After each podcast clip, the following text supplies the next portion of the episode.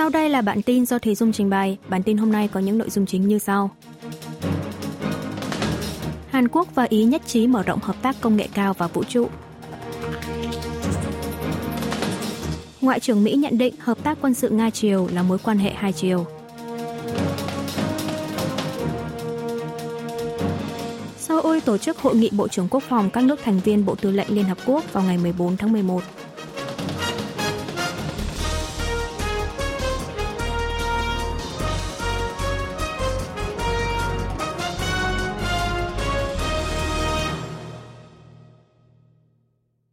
Hàn Quốc và Ý nhất trí mở rộng hợp tác công nghệ cao và vũ trụ. Tổng thống Hàn Quốc Yoon song yeol ngày 8 tháng 11 đã có cuộc hội đàm thượng đỉnh với người đồng cấp Ý Sergio Mattarella đang trong chuyến thăm cấp nhà nước tới Seoul. Trong thông cáo báo chí chung sau hội nghị, Văn phòng Tổng thống cho biết lãnh đạo hai nước đã thảo luận sâu về phương án phát triển quan hệ Hàn-Ý lên tầm cao mới. Trước tiên, hai nước nhất trí tăng cường hợp tác kinh tế như ký kết hai biên bản ghi nhớ về hợp tác công nghiệp và vũ trụ – hai bên quyết định đẩy mạnh nghiên cứu chung ở lĩnh vực khoa học cơ bản thông qua biên bản ghi nhớ giữa Viện Nghiên cứu Khoa học Cơ bản Hàn Quốc và Viện Nghiên cứu Vật lý Hạt nhân Quốc gia của Ý. Tổng thống Yoon nhấn mạnh Hàn Quốc và Ý đều sở hữu năng lực sản xuất tiên tiến và trình độ công nghệ cao, tiềm năng tăng trưởng đầu tư và thương mại rất lớn. Lãnh đạo hai nước nhất trí tăng cường hợp tác ở lĩnh vực công nghệ cao và hợp tác vũ trụ. Ông Yoon cho biết lãnh đạo hai nước cũng nhất trí hợp tác trong vấn đề phi hạt nhân hóa và vấn đề nhân quyền Bắc Triều Tiên, đoàn kết với cộng đồng quốc tế để chấm dứt chiến tranh tại Ukraine. Đặc biệt, Tổng thống Hàn Quốc chỉ trích việc miền Bắc phát triển hạt nhân, tên lửa vừa đe dọa nghiêm trọng đến an ninh bán đảo Hàn Quốc và quốc tế, vừa vi phạm rõ ràng nghị quyết của Hội đồng Bảo an Liên Hợp Quốc. Tổng thống hai nước tuyên bố năm 2024 và 2025 là năm giao lưu văn hóa Hàn Ý, nhân kỷ niệm 140 năm thiết lập quan hệ ngoại giao song phương vào năm sau. Ngoại trưởng Mỹ nhận định hợp tác quân sự Nga-Triều là mối quan hệ hai chiều. Tại buổi họp báo chung sau hội nghị ngoại trưởng Hàn Mỹ diễn ra tại trụ sở Bộ Ngoại giao Hàn Quốc ở Seoul chiều ngày 9 tháng 11, Bộ trưởng Ngoại giao Mỹ Antony Blinken nhận định rằng không chỉ Bắc Triều Tiên cung cấp trang thiết bị quân sự cho Nga, mà cả Moscow cũng đang hỗ trợ công nghệ cho chương trình quân sự của Bình Nhưỡng. Mỹ coi hợp tác Nga-Triều là một mối quan hệ hai chiều. Ngoại trưởng Blinken cho biết Mỹ sẽ tiếp tục phối hợp với các nước liên quan, trong đó có Hàn Quốc, nỗ lực phát hiện và đối phó với ý đồ nhập trang thiết bị quân sự từ Bắc Triều Tiên của Nga. Đồng thời, Washington cũng sẽ theo sát về việc Moscow hỗ trợ công nghệ cho Bình Nhưỡng. Trong cuộc hội đàm ngoại trưởng Hàn Mỹ, hai bên đã thảo luận về các biện pháp tiếp theo nhằm gây sức ép ngăn chặn Nga chuyển giao công nghệ quân sự cho miền Bắc, vi phạm các nghị quyết của Hội đồng Bảo an Liên Hợp Quốc.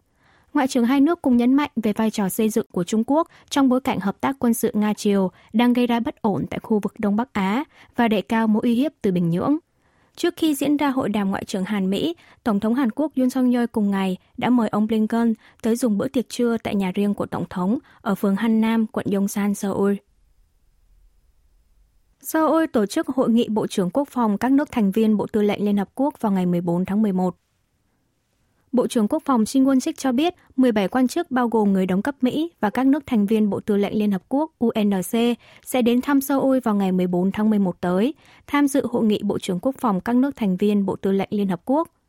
Hội nghị sẽ đánh giá vai trò và đóng góp của Bộ Tư lệnh Liên Hợp Quốc trong suốt 70 năm qua, kêu gọi Bắc Triều Tiên ngừng các hành vi trái phép và tuân thủ nghị quyết trừng phạt của Hội đồng Bảo an Liên Hợp Quốc, đưa ra tuyên bố chung về phương pháp cùng nhau ứng phó trong trường hợp xảy ra sự cố khẩn cấp trên bán đảo Hàn Quốc – dự kiến sẽ có tiệc tối vào ngày 13 tháng 11 trước cuộc họp chính thức để kỷ niệm 70 năm thiết lập Liên minh Hàn Mỹ và ký kết Hiệp định đình chiến chiến tranh Triều Tiên, chào mừng phái đoàn Bộ Tư lệnh Liên Hợp Quốc. Ngoài ra, Bộ Quốc phòng ngày 9 tháng 10 cho biết đang thảo luận với UNC về kế hoạch để quân đội Hàn Quốc tham gia vào Hội đồng Tham mưu của Bộ Tư lệnh Liên Hợp Quốc. Mỹ đang nỗ lực mở rộng quy mô của Bộ Tổng tham mưu để tăng cường các chức năng của Bộ Tư lệnh Liên Hợp Quốc, vốn được đánh giá là gần như không còn đáng kể sau khi chuyển giao quyền kiểm soát hoạt động cho lực lượng quân Hàn Mỹ. Vua Charles đệ tam thăm khu phố người Hàn trước thềm chuyến thăm Anh của Tổng thống Yoon song yeol Vua Charles đệ tam của Anh ngày 8 tháng 11 giờ địa phương vừa có chuyến thăm đến New Maiden, khu phố người Hàn lớn nhất châu Âu. Động thái này được cho là để thể hiện thiện chí trước thềm chuyến thăm cấp nhà nước tới London của Tổng thống Yoon song yeol Vào buổi chiều ngày này, vua trai Đệ Tam đã gặp gỡ những quan chức cộng đồng Hàn Kiều ở New Maiden, tìm hiểu về ẩm thực và văn hóa Hàn Quốc. Đi cùng nhà vua là các vị quan chức cấp cao trong cung điện nước Anh. Những đứa trẻ mặc đồ truyền thống hanbok đã chào đón lãnh đạo Anh ở trước cửa nhà thờ giám lý, nơi tổ chức sự kiện, vua Charles đã bước vào trong chào hỏi những Hàn Kiều thuộc nhiều tầng lớp. Tiếp đó, ông đi tham quan bàn tiệc sinh nhật có 7 món ăn Hàn Quốc và bộ trang phục hanbok được người dân chuẩn bị trước cho ngày sinh nhật của ông là ngày 14 tháng 11. Triển lãm tại bảo tàng địa phương và thưởng thức sàn hợp xướng Hàn Quốc trình bày tiết mục ca múa nhạc mang tên Đất nước tươi đẹp. Ngoài những người Hàn Quốc, vua đệ tam còn gặp gỡ các quan chức và nhà lãnh đạo tôn giáo ở địa phương, những người từ các tổ chức tị nạn, Hồi giáo và đa văn hóa. Một công dân cho biết, việc nhà vua đến thăm New Maiden trước chuyến thăm cấp nhà nước của Tổng thống Yoon như một dấu hiệu cho thấy nước Anh coi Hàn Quốc là một đối tác lớn của mình. Bộ Thống nhất cảnh cáo Bắc Triều Tiên không manh động về vấn đề rải truyền đơn. Bộ Thống nhất Hàn Quốc ngày 9 tháng 11 đưa ra lập trường rằng việc rải truyền đơn sang Bắc Triều Tiên là một hoạt động tự phát của các tổ chức dân sự trong nước dựa theo quyền tự do ngôn luận được đảm bảo trong hiến pháp. Bộ Thống nhất cảnh cáo chính quyền miền Bắc không được manh động. Trước đó, hãng thông tấn Trung ương Bắc Triều Tiên KCNA ngày 8 tháng 11 đề cập tới việc Tòa án Hiến pháp Hàn Quốc ra phán quyết luật phát triển quan hệ liên triều sửa đổi, có nội dung cấm rải truyền đơn sang miền Bắc là vi hiến. Bài viết cảnh cáo rằng Bình Nhưỡng sẽ giáng đòn trừng phạt vào địa điểm rải truyền đơn, thậm chí là thành trì của chính phủ bù nhìn miền Nam. Đây là lần đầu tiên truyền thông nhà nước của Bắc Triều Tiên nhắc tới việc Tòa án Hiến pháp Hàn Quốc tháng 9 vừa qua kết luận rằng điều khoản xử phạt với hành vi rải truyền đơn trong luật phát triển quan hệ liên triều là vi hiến. Về điều này, một quan chức Bộ Thống nhất khi trả lời báo giới vào ngày 9 tháng 11 phân tích rằng Thông thường các bài viết đưa tin của KCNA sẽ được đăng tải dưới danh nghĩa của cơ quan hay quan chức nước này, nhưng bài viết lần này là của một cá nhân. Điều này cho thấy Bình Nhưỡng có ý định giữ khoảng cách với Seoul trong thời gian tới. Người lao động tàu điện ngầm Seoul đình công trong hai ngày 9 và 10 tháng 11.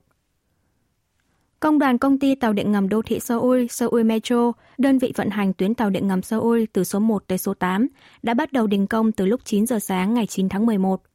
Các chuyến tàu đầu tiên vào sáng sớm và các chuyến tàu trong khung giờ đi làm của người dân vẫn hoạt động bình thường, do trước giờ đình công, riêng các tuyến tàu vào khung giờ tan làm dự kiến sẽ chậm trễ hoặc đông đúc hơn bình thường, do công suất vận hành dự kiến giảm xuống 87% so với thông thường.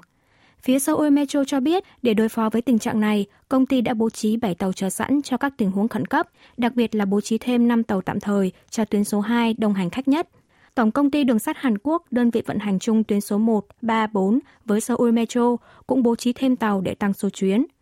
Chính quyền thành phố Seoul thì nỗ lực duy trì hoạt động vận tải hành khách của các tuyến tàu điện ngầm trên địa bàn thành phố, đảm bảo hơn 13.000 nhân lực gồm những lao động không tham gia đình công, nhân viên các công ty đối tác, Cuộc đình công sẽ kéo dài tới 6 giờ chiều ngày 10 tháng 11, mang tính chất cảnh cáo. Tổng Liên đoàn Lao động Hàn Quốc đã quyết định không tham gia vào cuộc đình công, mà chỉ có các thành viên của Tổng Liên đoàn Lao động Dân Chủ chiếm khoảng 70% nhân lực tham gia. Được biết, hai bên vẫn đang tiến hành đàm phán ngầm, có thể sẽ nối lại đàm phán chính thức sau khi tìm ra được điểm chung.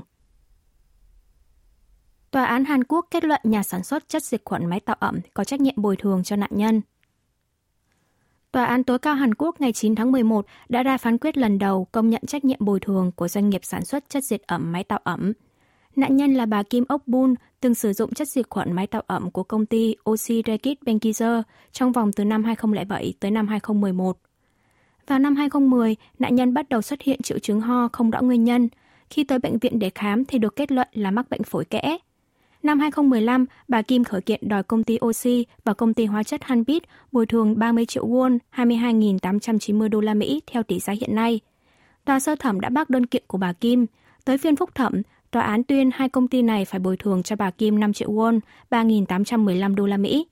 Lần này, tòa án tối cao chỉ ra rằng công ty Oxy đã mắc hai lỗi, đó là sử dụng thành phần gây hại trong chất diệt khuẩn máy tạo ẩm, hai là bao bì sản phẩm lại ghi dòng chữ an toàn với con người.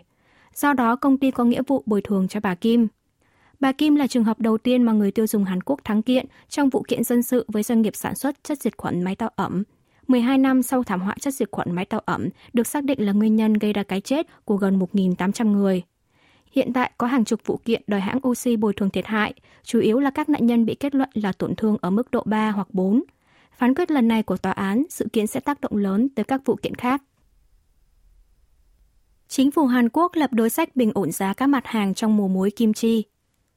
Chính phủ Hàn Quốc gần đây đã thành lập một cơ chế thảo luận liên ngành là hội nghị thứ trưởng liên quan tới giá tiêu dùng. Trong đó, thứ trưởng mỗi bộ sẽ chịu trách nhiệm về vấn đề bình ổn giá cả, xúc tiến ổn định giá các mặt hàng quan trọng. Cụ thể, mỗi một ban ngành được giao phụ trách bình ổn một số mặt hàng nhất định.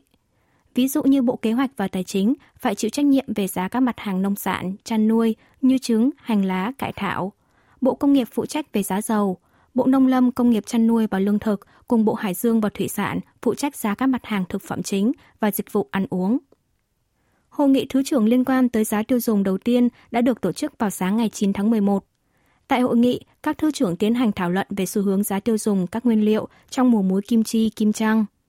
Tính đến ngày 6 tháng 11, để muối 20 bắp cải thì người dân sẽ tốn khoảng 218.000 won là 166,7 đô la Mỹ, rẻ hơn 2,3% so với tháng 11 năm ngoái. Nhưng nếu thu hẹp phạm vi so sánh là 10 ngày đầu tháng 11, thì chi phí muối kim chi rẻ hơn 9,4%. Giá dầu quốc tế hiện đã giảm xuống bằng mức tháng 7 năm nay. Giá xăng và dầu diesel trong nước đã duy trì xu hướng giảm 4 tuần liên tiếp.